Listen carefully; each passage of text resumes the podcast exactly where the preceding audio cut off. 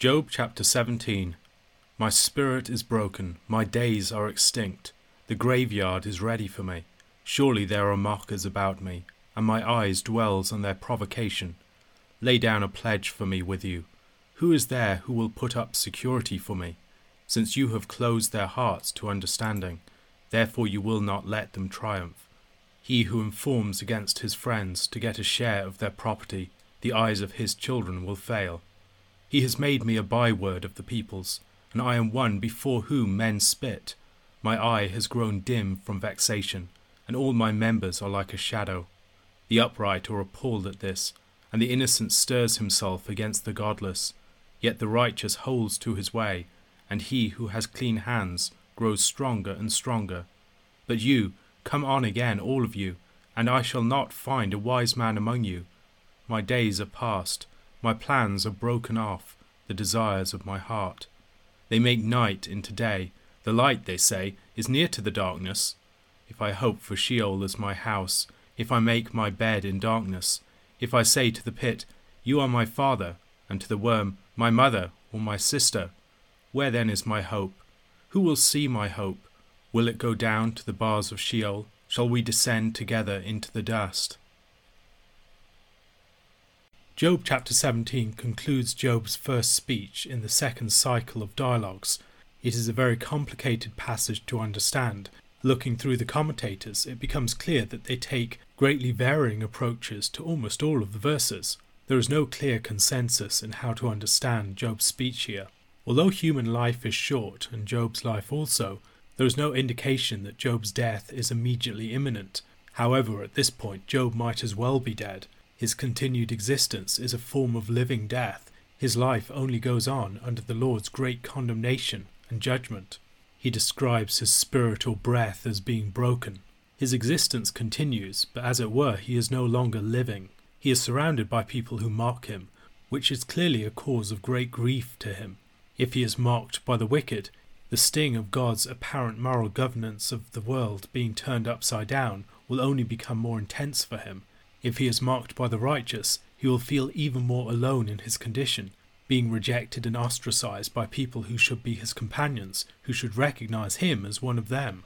No one seems to be prepared to take his side of the matter, to put up security for him. Once again, Job recognizes God's part in this situation. He has closed their hearts to understanding. The fact that they don't see is a result of God's acting upon them. The second half of verse 4 may be Job calling upon the Lord not to let those who are standing against him as his accusers triumph. Verse 5 seems to describe the friends as traitors, as those who have abandoned the true role of a friend. In chapter 6, verses 14 to 16, for instance, Job had earlier described the friends as like traitors. He who withholds kindness from a friend forsakes the fear of the Almighty.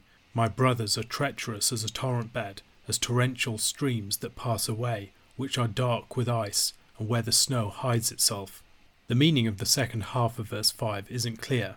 It might be an indication that the treachery of such persons ends up coming back upon them and their families. The Lord once again is behind all of this. God, who promises on various occasions to make the name of righteous persons a blessing, has made the name of Job a byword among his society. A man once respected and honoured and enjoying status among them finds himself spat at and shamed. With all of his trouble, he is wasting away. His eye is dim from his anguish. Verses 8 to 9 should probably be read as Job's somewhat ironic reference to the people who are accusing him. The people in question are probably upright and innocent, but they mistakenly regard Job as the godless. Ironically, Job's suffering is causing the righteous to become even more committed to their way. Job is a cautionary tale about ungodliness, a warning about what might happen if people reject the way of truth. Verse 10 is a difficult one to understand. Perhaps Job is telling his friends to repent and to re engage with a gentler approach, as he's found no wisdom among them. Alternatively, it could be read as a taunt. Norman Habel argues that verses 11 to 16 are a cry that, together with chapter 16, verse 18 to 17, verse 1, bookends his second major complaint of verses 2 to 10. Habel sees this bookending as having a chiastic or there and back again structure. The inmost element in both cases, in verse 1 and verse 11, is a three line staccato cry of despair. Verse 12 corresponds with chapter 16, verse 22, the portrait of verses 13 to 14 with the portrait of verses 20 to 21 of chapter 16. The matter of Job's hope is the subject of chapter 16, verse 19, and chapter 17, verse 15. The earth of chapter 16, verse 18, corresponds with the dust and Sheol of verse 16. As in verse 1, verse 11 describes the devastation of Job's existence. All of the things that would have given his life meaning have been destroyed or emptied out. Verse 12 is probably a reference to some of the plans that Job had. David Clines proposes the following reading of verses 11 and 12 My days have passed, broken are my plans, the desires of my heart, which had turned night into day, brought light nearer than darkness. In chapter 14, verses 13 to 17, Job had wished that he would be hidden in Sheol until the Lord's anger passed. Oh, that you would hide me in Sheol, that you would conceal me until your wrath be past, that you would appoint me a set time and remember me. If a man dies, shall he live again? All the days of my service I would wait till my renewal should come. You would call, and I would answer you. You would long for the work of your hands for then you would number my steps, you would not keep watch over my sin. My transgression would be sealed up in a bag, and you would cover over my iniquity. Verses 13 to 16 likely refer back to this hope, to his imagined course of going down to the grave, sheltering there until the appropriate time, where he would be raised again, and the Lord would vindicate him, and he would be restored in his relationship with God. Yet if Job goes down to the pit and identifies with the grave, calling the grave his father, and treating the worm that consumes his rotting flesh as if it were his kin, what then becomes of his hope? Could Job's hope survive the grave? A question to consider. Verses 8 to 9 probably describe righteous people who are looking at Job's situation, taking him for one of the ungodly, and treating him as a cautionary example. They may be righteous, but they lack wisdom. How might we describe the relationship between righteousness and wisdom in Scripture? In what ways is it possible for a righteous man nonetheless to be lacking in wisdom? Hebrews chapter 9, verses 1 to 14. Now, even the first covenant had regulations for worship and an earthly place of holiness. For a tent was prepared, the first section in which were the lampstand and the table and the bread of the presence. It is called the holy place Behind the second curtain was a second section, called the Most Holy Place, having the golden altar of incense, and the Ark of the Covenant covered on all sides with gold, in which was a golden urn holding the manna, and Aaron's staff that budded, and the tablets of the covenant. Above it were the cherubim of glory overshadowing the mercy seat. Of these things we cannot now speak in detail. These preparations having thus been made, the priests go regularly into the first section, performing their ritual duties, but into the second only the high priest goes, and he but once a year, and not without taking blood, which he offers for himself and for the unintentional sins of the people. By this the Holy Spirit indicates that the way into the holy places is not yet opened as long as the first section is still standing, which is symbolic for the present age. According to this arrangement, gifts and sacrifices are offered that cannot perfect the conscience of the worshipper, but deal only with food and drink and various washings, regulations for the body imposed until the time of Reformation. But when Christ appeared as a high priest of the good things that have come, then through the greater and more perfect tent, not made with hands, that is, not of this creation, he entered once for all into the holy places, not by means of the blood of goats and calves, but by means of his own blood, thus securing an eternal redemption. For if the blood of goats and bulls, and the sprinkling of defiled persons with the ashes of a heifer, sanctify for the purification of the flesh, how much more will the blood of Christ, who through the eternal Spirit offered himself without blemish to God, purify our conscience from dead works to serve the living God?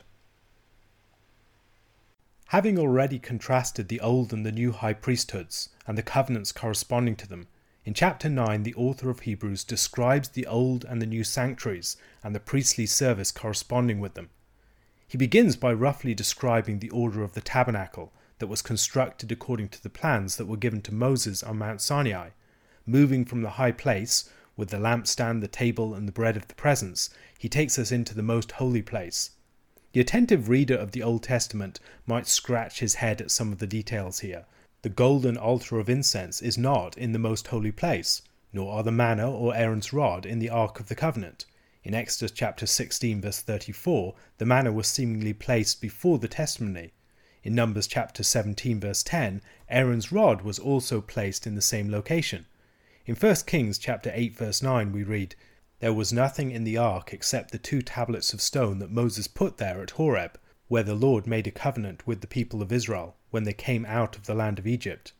We have a number of problems here then, before we move on to consider the meaning of these things. First, how can the author of Hebrews say that the golden altar of incense is inside the most holy place? Second, how can he say that the manna and Aaron's rod are inside the Ark of the Covenant? Most commentators simply say that the details are inaccurate.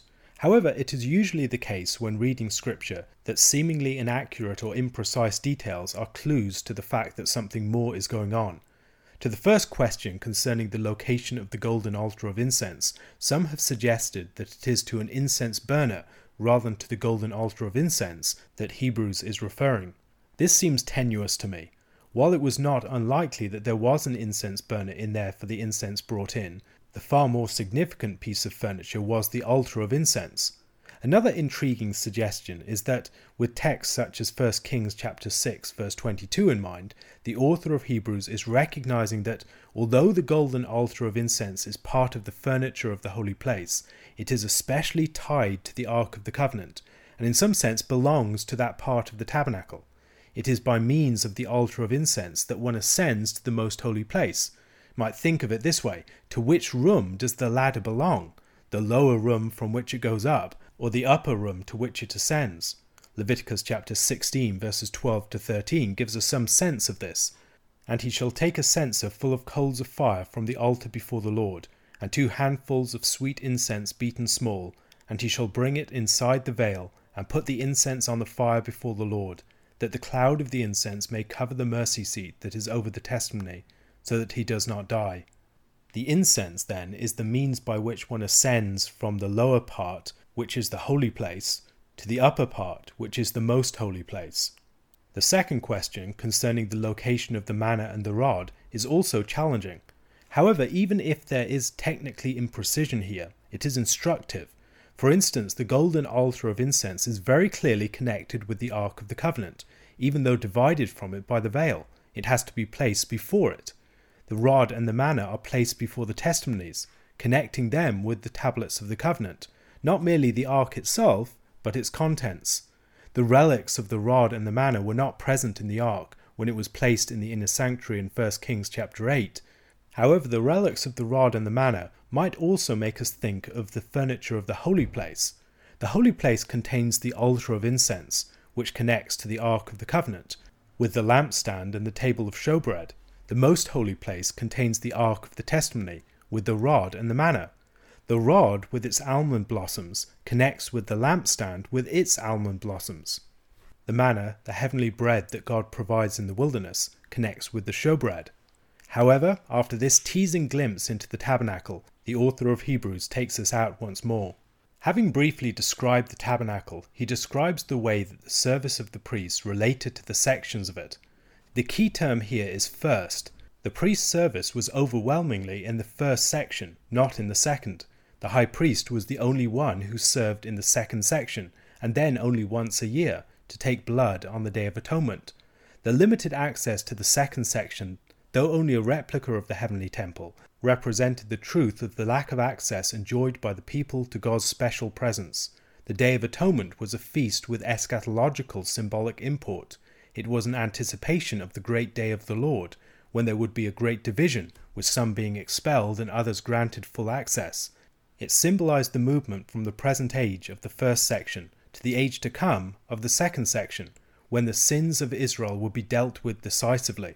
The first section of the tabernacle represented the state of the people in the age prior to the work of Christ, a realm of limited access. The Day of Atonement was essential to the functioning of the entire sacrificial system. It rebooted it every year. Yet its reality was an eschatological one, a reality awaiting the future, where it would be confirmed and enacted. the entire sacrificial system is contingent upon the future time when, with some greater sacrifice, the Lord would open the way for a passage into his very presence. This would be achieved not just in some symbolic building, but in heaven itself. The tabernacle order was characterized by fleshly rituals, which couldn't deal with the root problem of the people's hearts, the problem of the Old Covenant described in the preceding chapter. The symbols of offering always anticipated a greater work to come, and their efficacy rested upon this. Christ is the one in whom this movement from the first section to the second section, from this present age of the flesh to the age to come, is finally accomplished. He accomplishes this movement not in an earthly model of the true temple, but in the heavenly reality itself. He enters by means of his own blood, by means of his own self sacrifice. It isn't merely the blood of goats and calves, but the true self offering that the law and its ceremonies always anticipated and awaited. This redemption is not merely a symbolic entry once a year, anticipating some future reality. It is a once for all decisive and complete entry into God's presence. The author concludes by contrasting the efficacy of the blood of goats and bulls and the ashes of a heifer, referring to the rite of Numbers chapter 19, which could cleanse and render people ritually holy, with the blood of Christ. Christ's blood is not merely related to the symbolic cleansing or sanctification of bodies. Such fleshly cleansing or sanctification through sacrifice and washing served as a ritual framework for self offering to God. However, Christ performs the perfect self offering as the mediator of a new covenant. He offers himself up without blemish to God through the eternal Spirit, and in the process he deals with the deep down root problem of the covenant, the sinfulness of human hearts, and successfully brings us into God's very presence. A question to consider What positive purpose did the tabernacle serve in the author of Hebrews' understanding?